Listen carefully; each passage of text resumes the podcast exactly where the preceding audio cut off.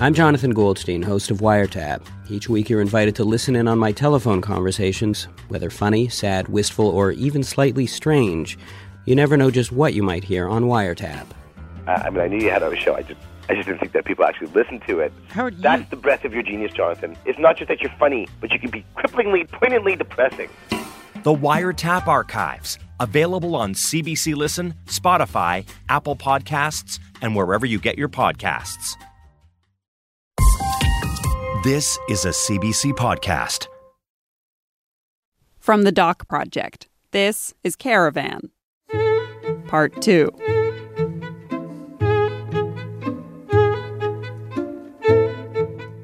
The south coast of Italy in April, on the sea, at night, is colder than I thought it would be.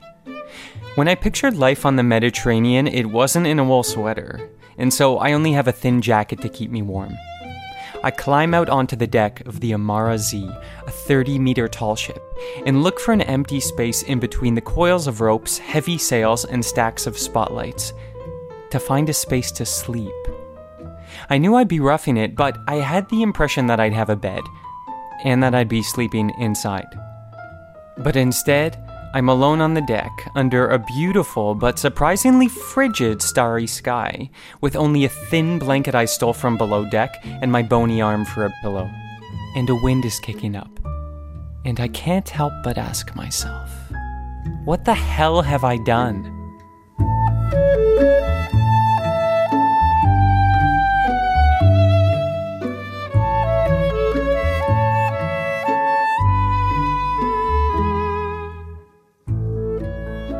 I'm Acey Rowe, and this is the Doc Project, presenting our first ever serialized podcast, Caravan. Over three episodes, we're following the story of Caravan, the legendary Canadian theater experiment, and Trevor Campbell, whose dream was to join them. This is a story about what happens after you run away with the circus. Today, part two Theater Pirates. If you missed episode one, nothing that follows will make any sense, or at least not nearly as much sense as it could. So I suggest pausing here, going back one episode in your Doc Project podcast feed. You are looking for Caravan Part 1 The Bonnie and Clyde of Canadian Theatre. Once you've heard that, come back here and join us.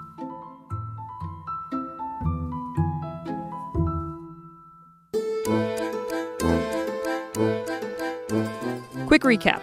In 2005, Trevor Campbell was a bright eyed, bushy tailed, jazz hands theater kid when he heard about Caravan, a politically provocative theater troupe who tour the world on a wooden tall ship called the Amara Zee.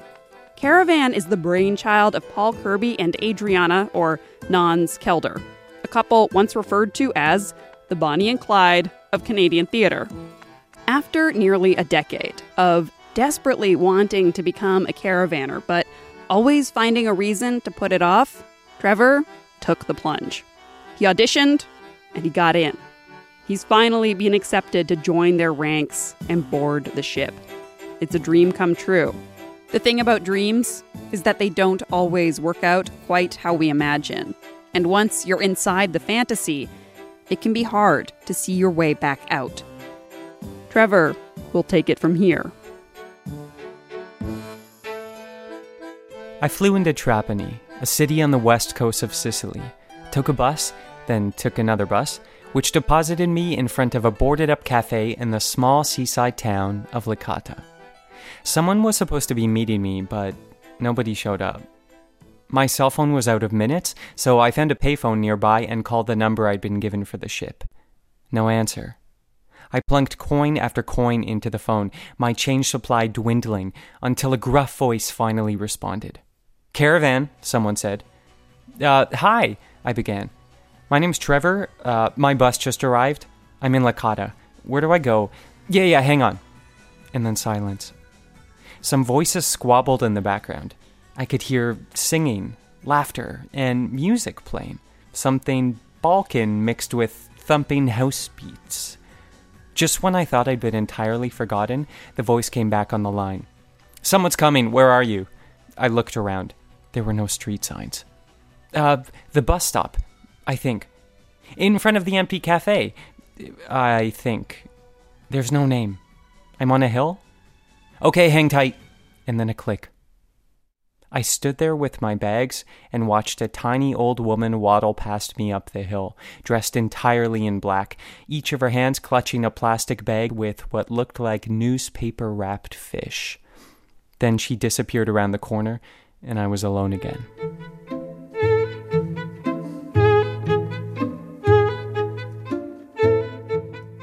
About 7,000 kilometers earlier, I packed up my life in Toronto into a faux leather duffel bag I'd bought especially for the occasion. Later, I would tie a scarf around one of the buckles to achieve a Stevie Nicks microphone stand kind of vibe. Then I biked around and said my goodbyes. I tried to explain as best as I could to my friends and family what I was about to do. I recognized that I have a three month contract with the Sea Circus doesn't sound like an explanation. It sounds like a cover story. But it was obvious that my mind was made up. So they just told me to be safe. Actually, they repeated this a few times. My partner and I broke up a few days before my flight, though we called it a break, and I was off. I remember looking out the window of the plane and thinking, You've put all your chips on this roll of the dice. Whatever happens next, your old life is over.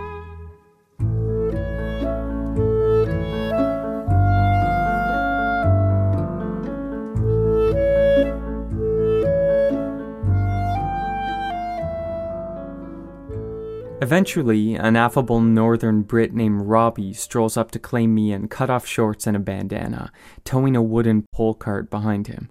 I throw in my bags, and Robbie takes me through Licata situated where the Salso River meets the Mediterranean Sea. We pass ancient stone cathedrals that look like caves next to tiny gelaterias no bigger than windowsills, sagging laundry lines and lemon trees, and a bar called Chin Chin, cheers in Italian. By the time we arrive at the gates of the marina, a loose pack of stray dogs is following us, looking more feral than friendly, but Robbie signals to a security guard and the gates clang shut behind us. Around the corner, finally, is the ship. I feel caught off guard, unprepared. I mean, sure, I'd seen pictures, but seeing it in person is like a break in reality, like like seeing a fairy tale come to life. Actually, it's a little smaller than I pictured in my head, but still totally majestic. There are huge cascades of rope strung from the mast in all directions, tied up to winches, nets, and people. A group of acrobats is rehearsing on the deck as Robbie and I approach the ship, climbing up the black rope and then tumbling dangerously close to a thin rubber pad. Those who see me wave hello, and Robbie calls out, This is Trevor. I smile, wave, and do my best impersonation of someone who is not completely spellbound. I look for Paul and Nans, who I'm sure are standing by to greet me and welcome me aboard.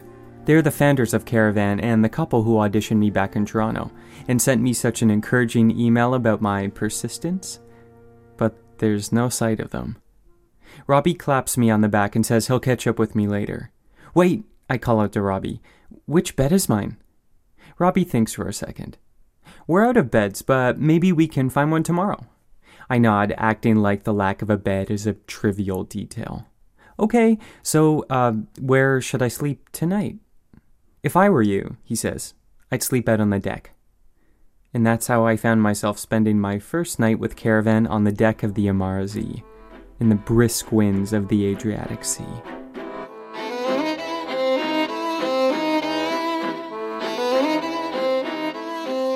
The Amara Zee is more than just a physical space. It's like Mary Poppins' bag. The proportions seem to shift once you get inside. It's a little intoxicating. And that changes your perception of the world when you come back out. So, let's go back to the beginning of how this otherworldly space was created. The ship had always been a dream of and long before Caravan's horse drawn days. On land, the crew was limited to where the Clydesdales could take them. But what if, they thought, this touring band of artists and anarchists took their brand of political theater to the water? And they did. They settled in Kingston, Ontario to construct their new custom vessel with help from the federal and provincial government and donations from over 400 corporations. They thought it would cost around 120,000, but it ended up close to 1.6 million.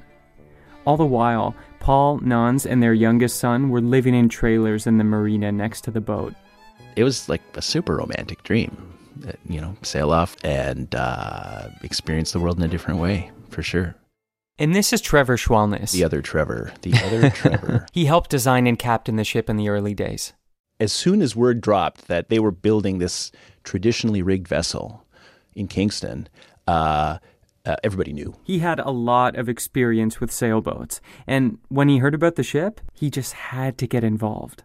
With Trevor's help, it was decided the boat would be designed as a Thames River spritsail barge. And the Thames River spritsail barge is a, a subcategory of a subcategory of a subcategory of sailing vessels. It was the first Thames River barge constructed since 1927.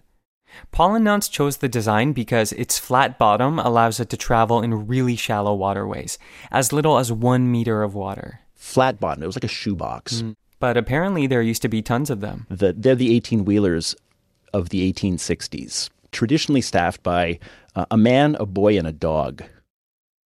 Uh, well, right off the top, I mean, being involved in the building of it was fun because it was it was this brand new thing, ground level, and they were going to go traveling. And and most of my experience had been sailing the Great Lakes, so that was kind of a step into a different world in my mind, in my imagination. They were going to go places I'd never been. Spend a lot of time on on ships, and you get curious as to where they can take you.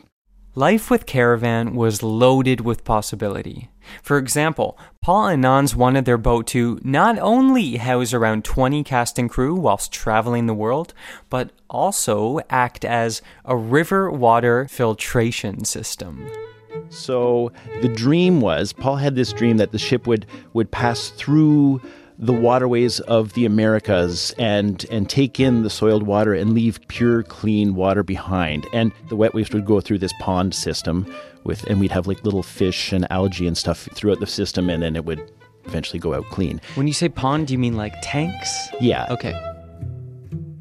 And these tanks would double as dinner tables with clear tops. Practical and creative. So you would see the, the waste yeah. as you ate. It was all the liquid that went through the toilet and out of the sink when we had to hold the sink waste as well. So, so the picture is while you're sitting at this table, maybe eating dinner. By the end, it's clean water, but at the beginning, you're seeing like the toilet water coming in. Yeah. The dinner table filtration system was the goal, but after a certain point, the money ran out, and we just we had to get on tour. So, no toilet water filtration just the tubes and the tables. And so in 1997, their creation, a ship, a stage, and a sanctuary all in one, was complete. They called it the Amara Zee, the heart of the sea goddess, and Paul and Nans set sail with their crew of acrobats and actors down along the eastern seaboard. After years sailing around North America, Paul and Nans sent their vessel across the Atlantic Ocean on a cargo ship to start their exploration of the waterways of Europe. The previous season had sailed along the coast of Greece. Now it was 2012, and they were in Sicily, where Robbie had led me through the marina towards the ship for my first time. I'm here in Italy to be the music director and vocal coach for a piece of political activist circus opera called Uprising. It's about an international group of cyber pirates who hack into the World Bank to redistribute global wealth to those who need it most, like a bunch of futuristic Robin Hoods. Opening night is set for three months away, at the end of June. For the first couple of days, most of my exposure to Paul and Nans was in the morning meeting. Paul would have written a whole schedule before any of us had woken up, and our production manager would read it out to the group, with Paul jumping in to help decipher his handwriting or add explanation. He was juggling an enormous amount of ideas script writing, acrobatics, ship maintenance, and tour logistics. When he couldn't find the right word to describe a thought, he took a lot of pleasure in inventing a new one. He gave people nicknames and then took this a step further by referring to them only by the first initial of that nickname. Following his train of thought could be like deciphering a code. But soon enough, he could say, "We need a meeting with Miss V and the M&Ms to tighten up the chain routine in MQ4," and we'd all know what he meant. Nans, on the other hand, said much less. But she didn't seem shy or even particularly quiet. She was an observer who spoke when she wanted to. She seemed just as in control, if not more so, than Paul. That first week, I was given odd jobs. One of my favorites was holding the hands of the actors to keep them calm while they had cold plaster poured over their faces to make masks for the show. There were about 25 of us working on the production, most of whom were in their early 20s. I was 28. Everyone around me seemed so loose and free, instantly at home in this unconventional community, but I didn't really feel like I had a way in until Renee arrived. Hi, I'm great. I'm in New Orleans. It's hot, but I'm happy. Renee was my co vocal arranger and musical director. The last time we talked was five years ago on the Amara Zee, but it's like no time has passed. From the moment we first met, we clicked. When you walked on the boat, it reminded me a lot of me. Kind of used to very linear lifestyle, but like also this like free flowing openness and willingness. It was like a breath of fresh air on the boat, you know, because everybody cannot be willy nilly. Um, I'm going dumpster diving and I only wear sarongs. Renee and I were there for similar reasons. She had been in New York with a stalled singing career and a life that wasn't going as planned. You know, I was seeking refuge. I was trying to run away by going on the boat that year. We soon realized we weren't the only ones.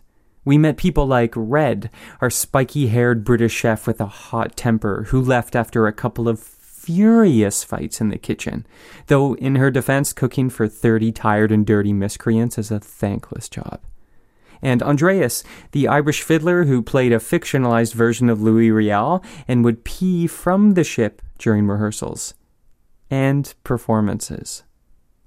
Renee and I were in charge of arranging the score for the show, and from the start, we both realized this was not going to be our typical structured work environment.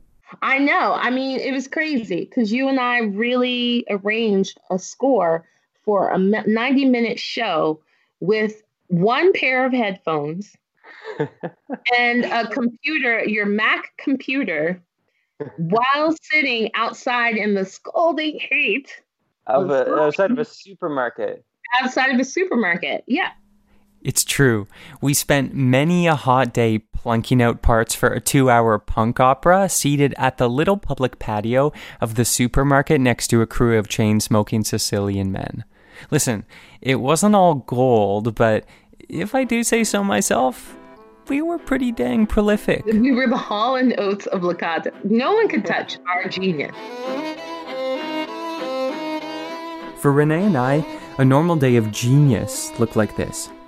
After breakfast and the morning meeting, we would get an audio file from Paul, which he had been emailed by the show's composer, Ivan Marovich, who I've still never met. Each piece of music was complex and wildly different. One day we get Serbian folk, uh, then a French Canadian reel, or some Jamaican calypso. And our direction was often limited to the cheeky, cryptic clues we found in Paul's script. Like this a most spicy cayenne riff that scorches your throat and engages your stomach and torches your indignation. Okay? Renee and I would find the quietest place we could like that public patio of the supermarket, and write melodies and harmonies to join Paul's lyrics to Ivan's songs. After lunch, we teach the parts to the actors. It was fast and furious work, and we made lots of mistakes.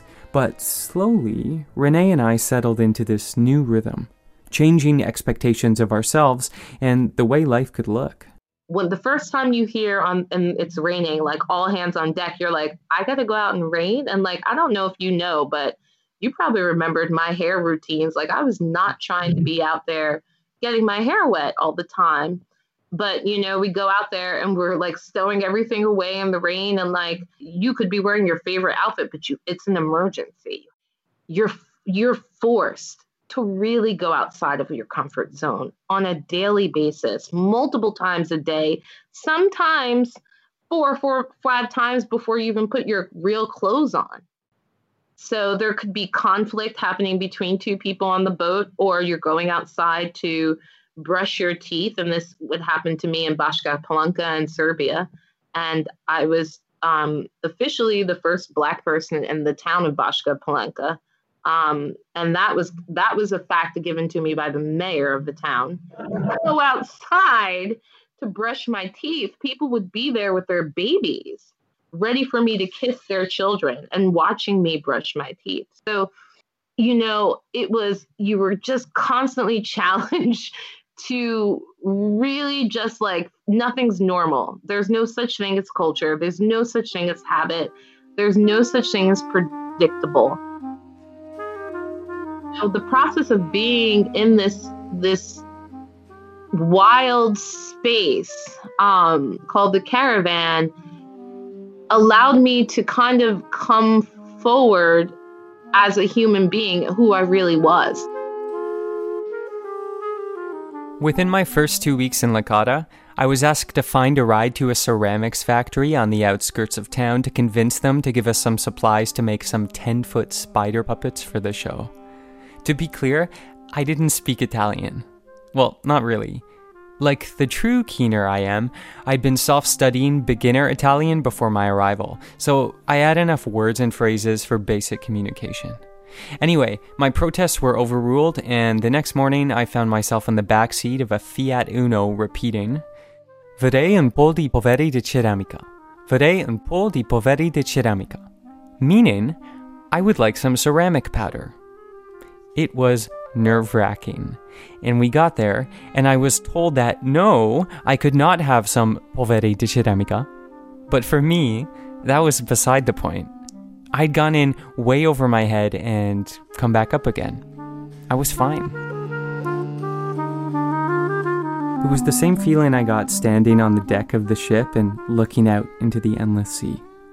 I felt fragile in the best possible way that even if things went wrong, it would be the start of a whole new adventure. For me, this was a revelation. When the things you're afraid of also excite you, then fear loses its power. I felt like anything could happen. Renee describes that feeling looking out over the water best. That feels limitless. It feels comforting to breathe it feels like you can occupy more space. It feels like your dreams matter, that you matter. It feels like you're a part of something much larger than you could imagine. It feels like you're in the water and outside the water and in the sun and, you know, watching the sun at the same time. And this feeling had so much to do with Paul and Nans. They clearly believed I could do it. They had to believe the out of reach was possible. Otherwise, none of this boat would ever have existed. You know, they're both very, extremely hardworking and they're constantly giving things up to make their dreams a reality and and never never retreating i think you know some people walk away upset at their tactics and, and other people see the final product of, of all their efforts and their choices. Soon, that feeling of not fitting in that I'd had when I'd first arrived slowly melted away. The weird and wonderful people around me, I was one of them. We got each other. I was funny and organized and needed.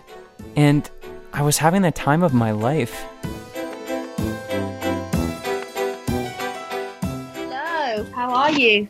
I'm good. It's been almost a decade, eh? This is Elsa, another caravaner. So I'm half Sicilian and half uh, British. Elsa rocked my concept of how people could and do live in so, so many ways. I mean, when I called her up, she was pregnant and living between England, Italy, and Tunisia. I don't know which country I'm going to live in. I don't even know which country I'm going to give birth in. And why should you? The life of nomads, eh? I got the chance to know her pretty intimately in those early days because Um, well, we shared a bed, didn't we? we did. platonically, Elsa was my roommate, well, bedmate, during that contract in Licata. She joined us a few weeks after I arrived, and her path to the caravan is one of my favorite stories. So I was living in Palermo and I was living in a squat and I was really trying to find an alternative community that was also involved with the arts. Palermo is a picturesque but ancient city, and there are a lot of crumbling abandoned buildings. Elsa and her community had built a nest in what had once been a three story bank, decorating its enormous cement walls with murals and protest messages. One night, she was working the door at an underground theater when a few of the caravanners from our contract in Licata wandered in. They started chatting and told Elsa what they were doing in Sicily. And my eyes literally just went wider and I just started mm-hmm. smiling. I was like, oh my God. Oh my God, this is the most amazing thing I've ever heard of. This is incredible. They hung out a bit after the show, but soon it was time to say goodbye. and that we parted ways.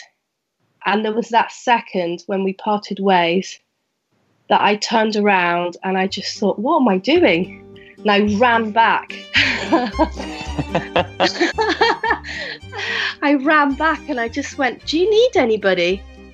And they said, Oh, I know you're an artist and you're involved in theatre, but we don't have any any spaces available, We're really full up with everybody there. All we're missing is a chef because our chef assistant has left. And again, my face just lit up, my eyes went wider, my smile, you know, just went from ear to ear. And I went, I can't believe it, I'm a pastry chef. I said, Right, I'm going to pack my bags, I'm coming. Elsa hopped in the car with the caravanners and came to the ship unannounced. She made her case to Paul and Nans.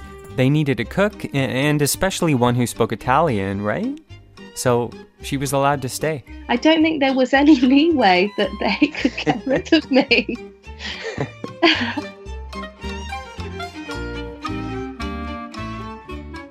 What do you think people go there looking for? And what were you looking for? Well, I was really looking at a time of healing. So I was really looking for my place in the world. For me, the best part of the caravan are the people where everybody was together for the same aim. You know, we were all working together for the same aim. Were you a bit shocked by the loose structure? I thought of myself as someone who needed certain things like hot water or my own room. Um, and I didn't need any of that. And it only took a few weeks to really kind of find that. I remember you were very organized.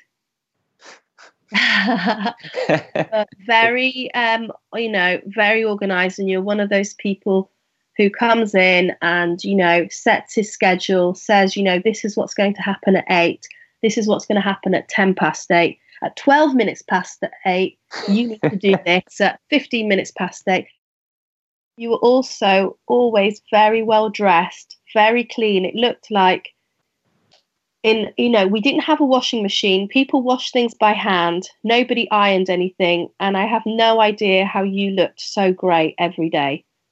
Looked like you had an iron you had a washing machine.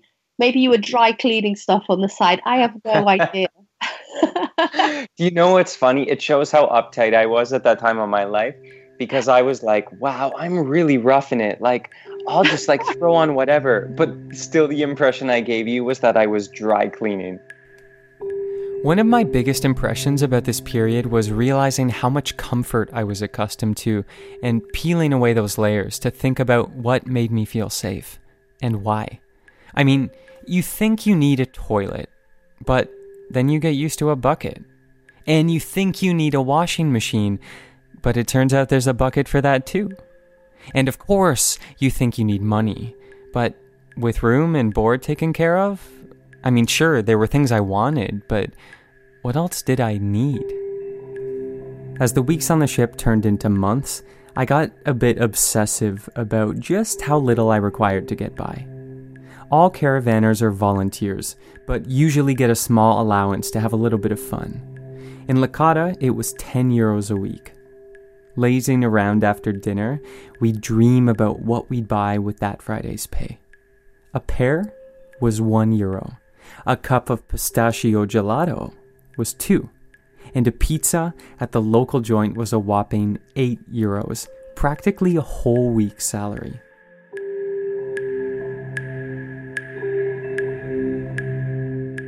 After three months, my contract was up. The show had been postponed and then postponed again, so I never actually got to see it. But it didn't matter. I found that passion that I'd come to Caravan searching for, and I was so excited to discover the next adventure. I said goodbye to Renee, Elsa, Paul and Nans, and all the rest, and I moved back to Toronto for a bit, and then on to New York and San Francisco. I couldn't stop moving, and I couldn't stop thinking about going back to the ship. So I rejoined them in Italy, this time Salerno, a port town near the Amalfi coast, then Paris, Berlin, and my third contract with Caravan in Louisiana. But my honeymoon was almost over. My next years with Caravan, they got a little more complicated.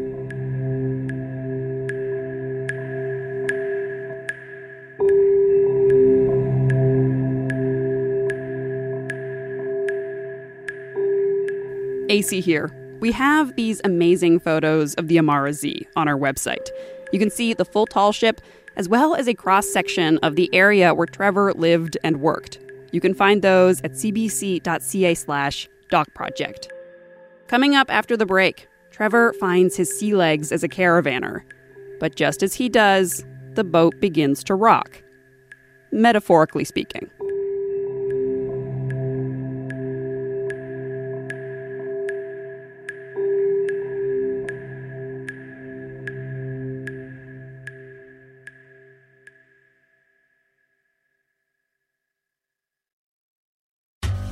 I'm Jonathan Goldstein, host of Wiretap. Each week you're invited to listen in on my telephone conversations, whether funny, sad, wistful, or even slightly strange. You never know just what you might hear on Wiretap. Uh, I mean, I knew you had a show. I just, I just didn't think that people actually listened to it. Howard, That's the breadth of your genius, Jonathan. It's not just that you're funny, but you can be cripplingly, poignantly depressing. The Wiretap Archives, available on CBC Listen, Spotify, Apple Podcasts, and wherever you get your podcasts.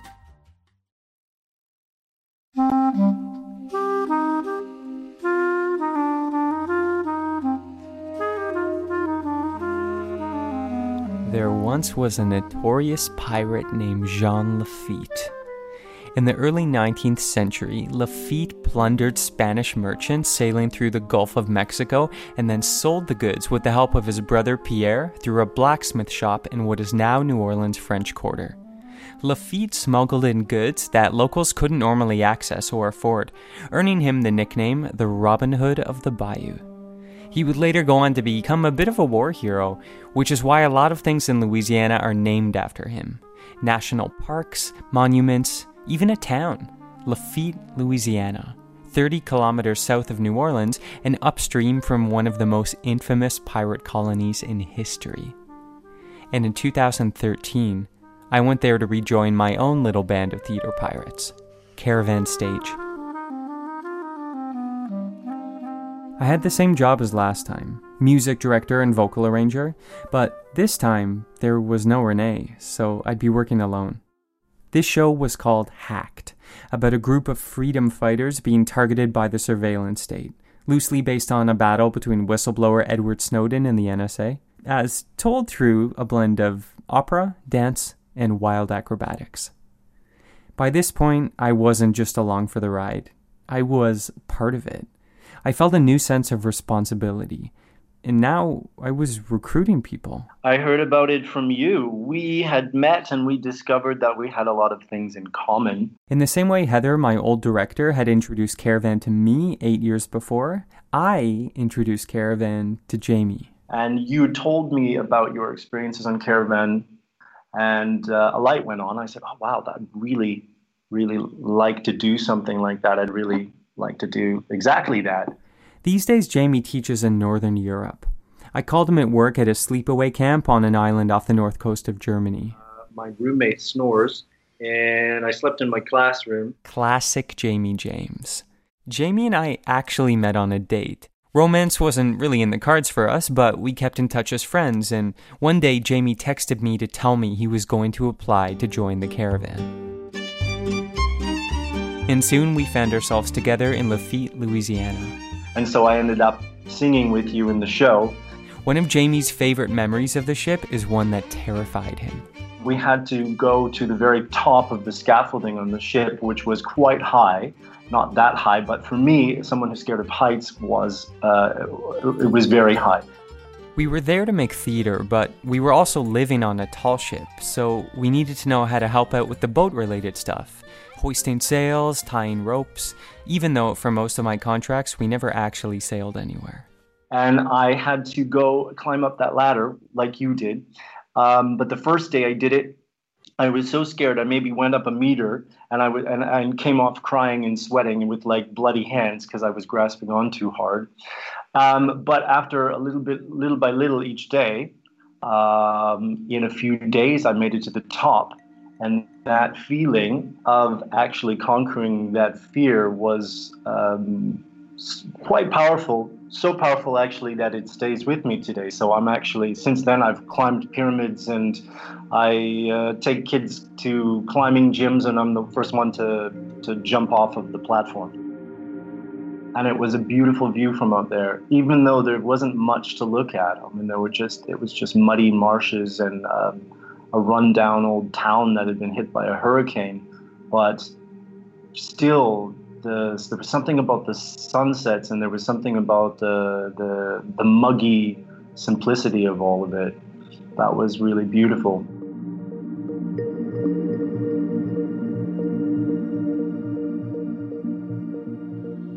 Back then, Lafitte had an official population of 972 which meant 30 or so caravanners made a sizable shift in the town's dynamic. We, we rolled into this very, very small town, which seemed pretty conservative. Actually, Caravan had been there about a decade earlier for another production, so this was a bit of a homecoming. You could tell people were like, oh god, here are the circus freaks again. Uh, I felt everybody was a bit suspicious. Our ship was moored next to an abandoned supermarket called Piggly Wiggly, which we turned into our rehearsal space. We nicknamed it The Pig, as in we're meeting in The Pig at 9:30 to discuss the scene where Zoraine gets tortured by the aerialists in the compression cage. If I could describe what this place looked like, uh, an old supermarket that had been hit by a hurricane and was being used as a, a storage place for someone's rescued uh, medical equipment.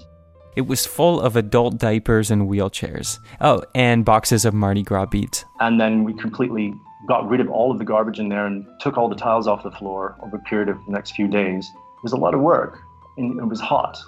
And I realized, ooh, this is going to be an interesting job interesting and unexpected.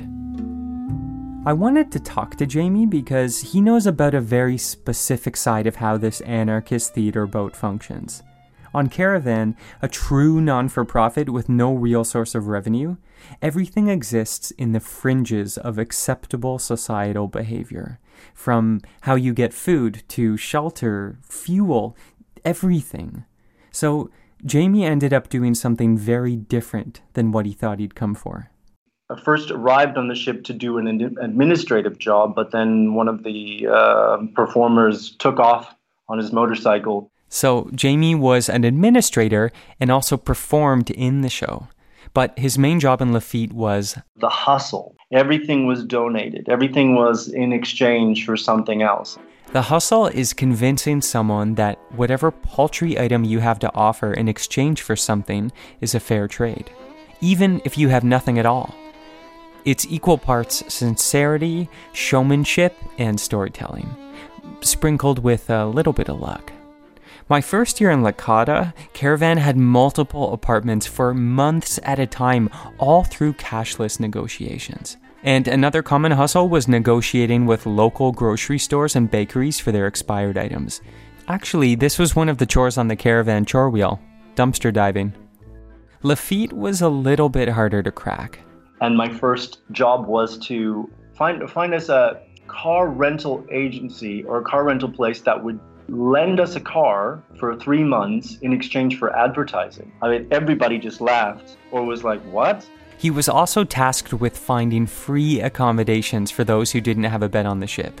Jamie would spot a house, maybe one with a little sign of eccentricity or whimsy, like with a garden gnome or wind chimes, something like that, and he would go up, knock on the door of this total stranger, and say, Hey, I'm with the tall ship that just pulled into town. Can a trapeze artist sleep in your house for a month? Most of Lafitte politely declined. At first, that is. People might say no in the beginning, but then they get to know you, and then they'd come back and say yes. The supermarket across the street let us use their internet. All of the caravanners were allowed to get library cards, and someone even donated a camper van for accommodations, all for free. And that's because Caravan gives away everything it has for free. And while the arrival of Caravan can be quite a shock, it brings a lot to these places and this attracts kindness.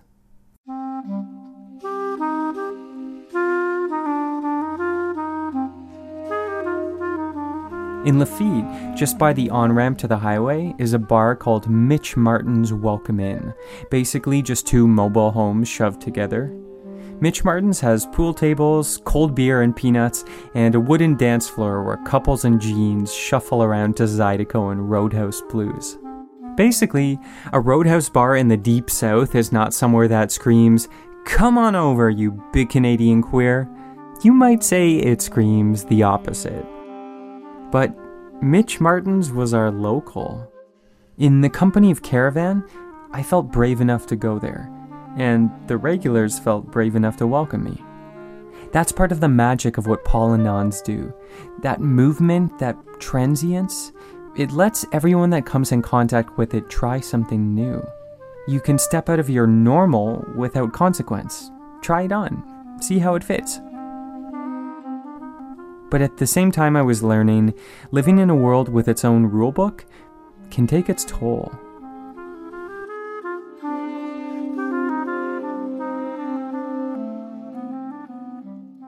That first year in Licata, I remember watching a Spanish dancer named Maria rehearse a solo performance on the deck.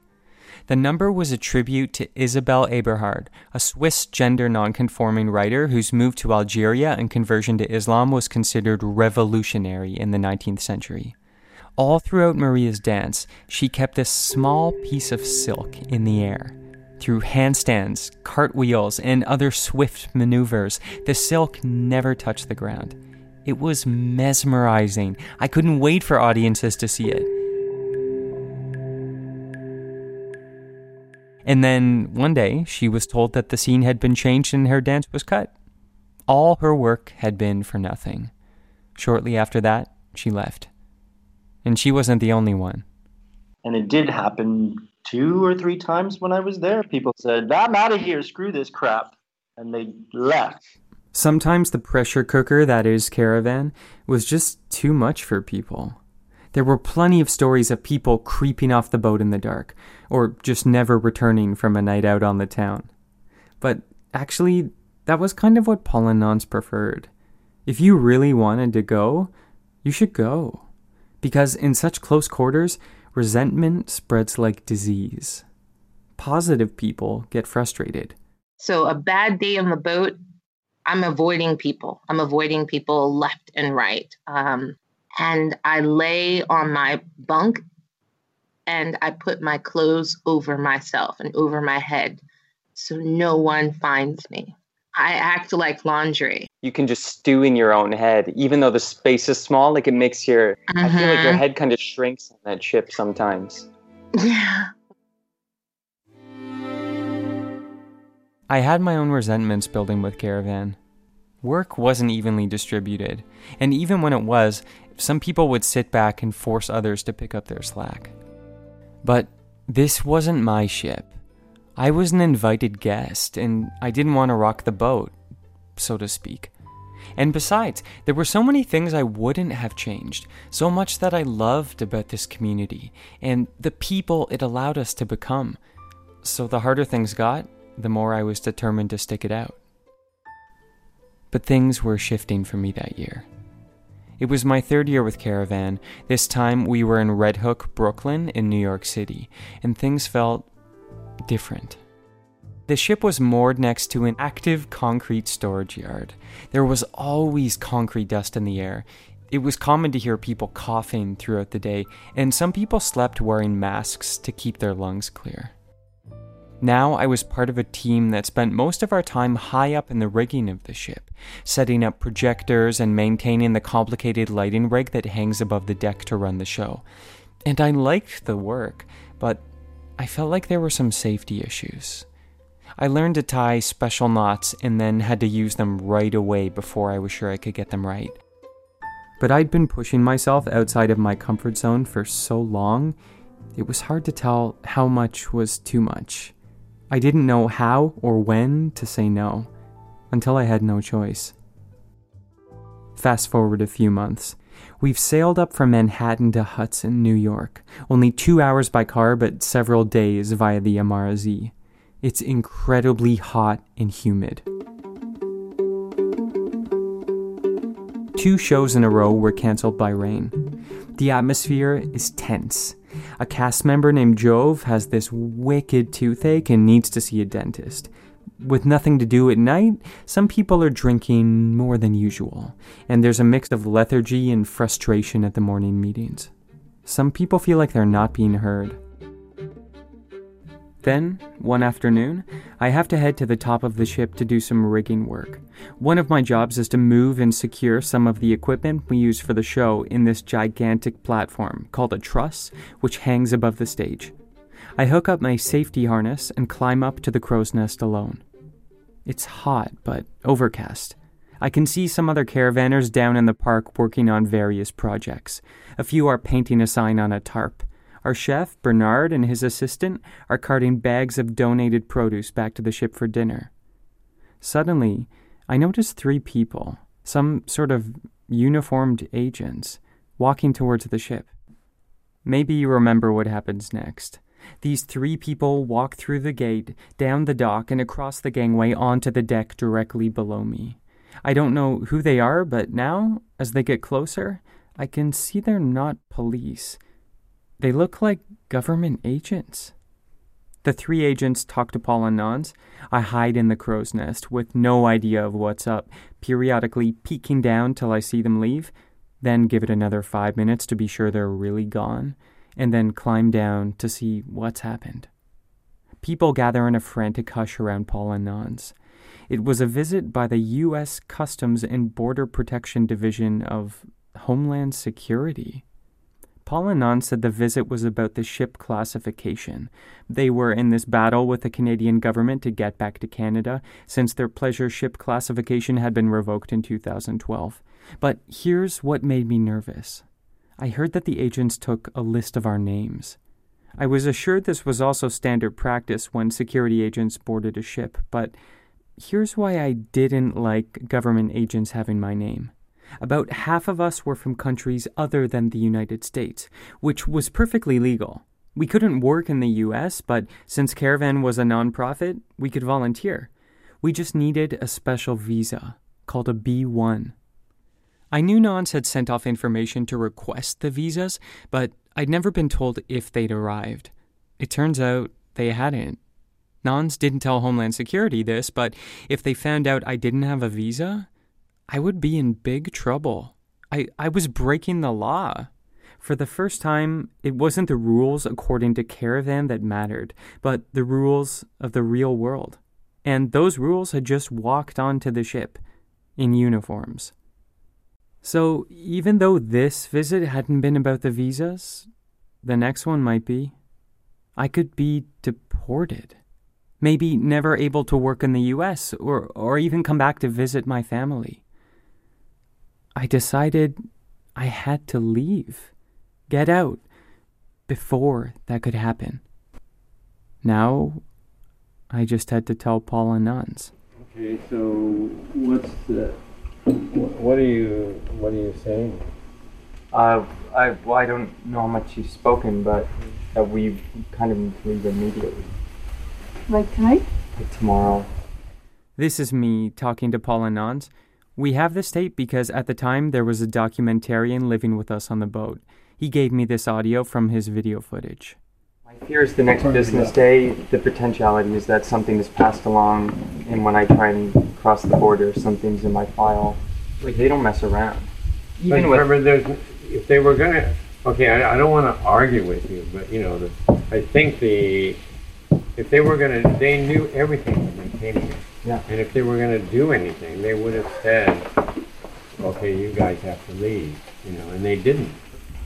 I mean, I think you're, I think you're panicking and uh, needlessly. So I, I think so I, have, have a right to do it. Well, you do, I'm, but I'm just expressing my opinion. I know, and I totally, and I feel awful and torn about it, and it's not what I want to be doing at all.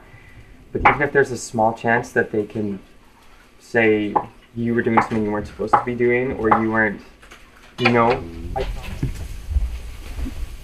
I mean, for us, the main thing is to not panic and stay together and work as a group, you know. I know, but what happens if we get deported and they say you can't come not, back well, to America I can't promise you that they're not going to get, you're not going to get, but I absolutely, I'm 100% convinced they're not going to come stomping in here and grab people and deport them.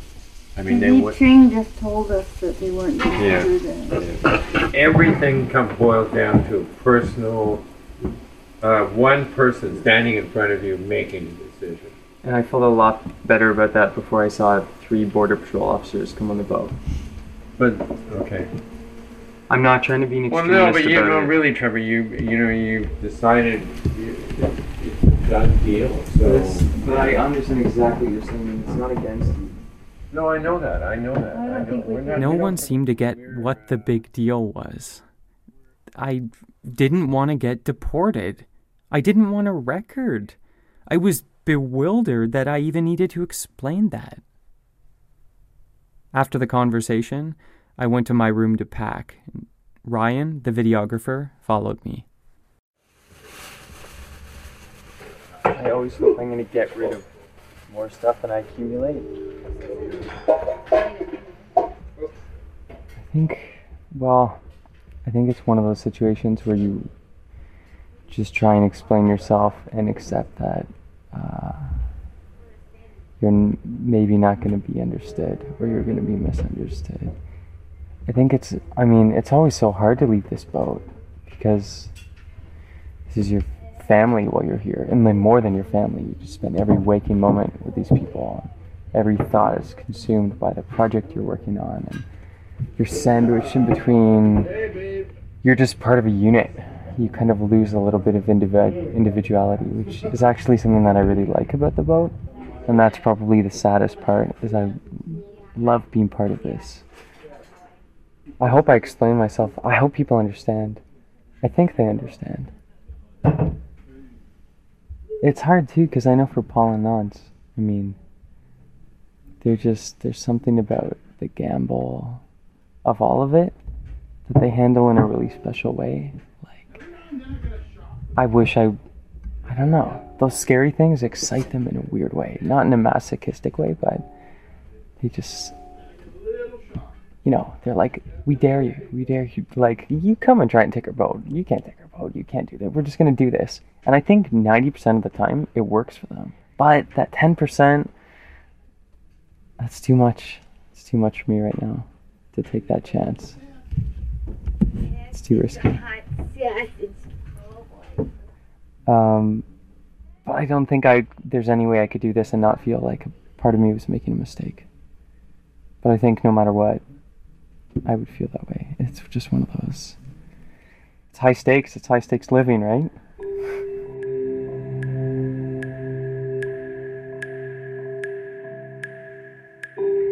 Listening back, I can hear how desperately I'm trying to stay positive. In truth, I think I was in shock. An hour before, the ship was my home. Now I'm packing my bags. I was gutted. And worse, I felt like it was my fault. I felt like a traitor. I didn't see Paul and Nans again that night, and I caught a train out of Hudson the next morning before the sun came up. And that was the end of the adventure. The ship, Paul and Nans, I haven't seen them since. I went home, couch surfing until I found an apartment, and life moved on. Very painfully at first. I felt like I was in withdrawal, or had been exiled from a place that no one else even believed existed. I hadn't been ready to say goodbye to Caravan, and that final conversation with Paul and Nans played over and over again in my head. I fluctuated between feeling weak and ashamed, a coward who had turned his back on his community, and frustrated and angry because I'd been handed the blame for a situation that I didn't create. Even though I was the one who left, I felt abandoned and I was pretty sure that Paul and Nans and many of the caravanners felt like I had abandoned them. One day I was there, and the next I was gone. I just disappeared in the dark. It's been five years since that night, and since I talked to Paul and Nans. Leaving Caravan has ripped a hole in me, and it hasn't healed. I'd wanted to be fearless, but I'd run. Did I also leave behind that free and wholehearted person I'd become? Sometimes it feels that way. But also, I just want to make this right. I want to know if over time they see the story any differently, or, or maybe I should be the one apologizing. So it's time. I have to talk to Paul and Nans, and it has to be in person. I know this, so I can look that me from the boat in the face and, and see for myself what parts of that person still exist. Let's just say, I'm not expecting a welcome wagon.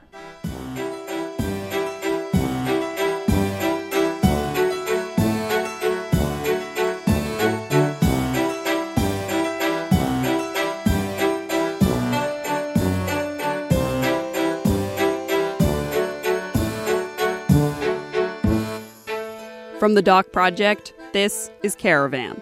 You can hear what happens next right now on Caravan Part 3 Homecoming. Join Trevor as he meets Paul and Nans face to face and sets foot on the Amara Zee for the first time in five years. Episode 3 is available right now on your Doc Project podcast feed. You can also find it on the CBC Listen app. Caravan is produced by Trevor Campbell and Julia Poggle. It's edited by me, Acey Rowe. Our digital producers are Jeff Isaac, Jonathan Orr, and Althea Manasan. Our senior producer is Jennifer Warren. Special thanks to the rest of the team at the Doc Project Allison Cook, Tanera McLean, and Kevin Ball. I'm Acey Rowe. Thanks for listening.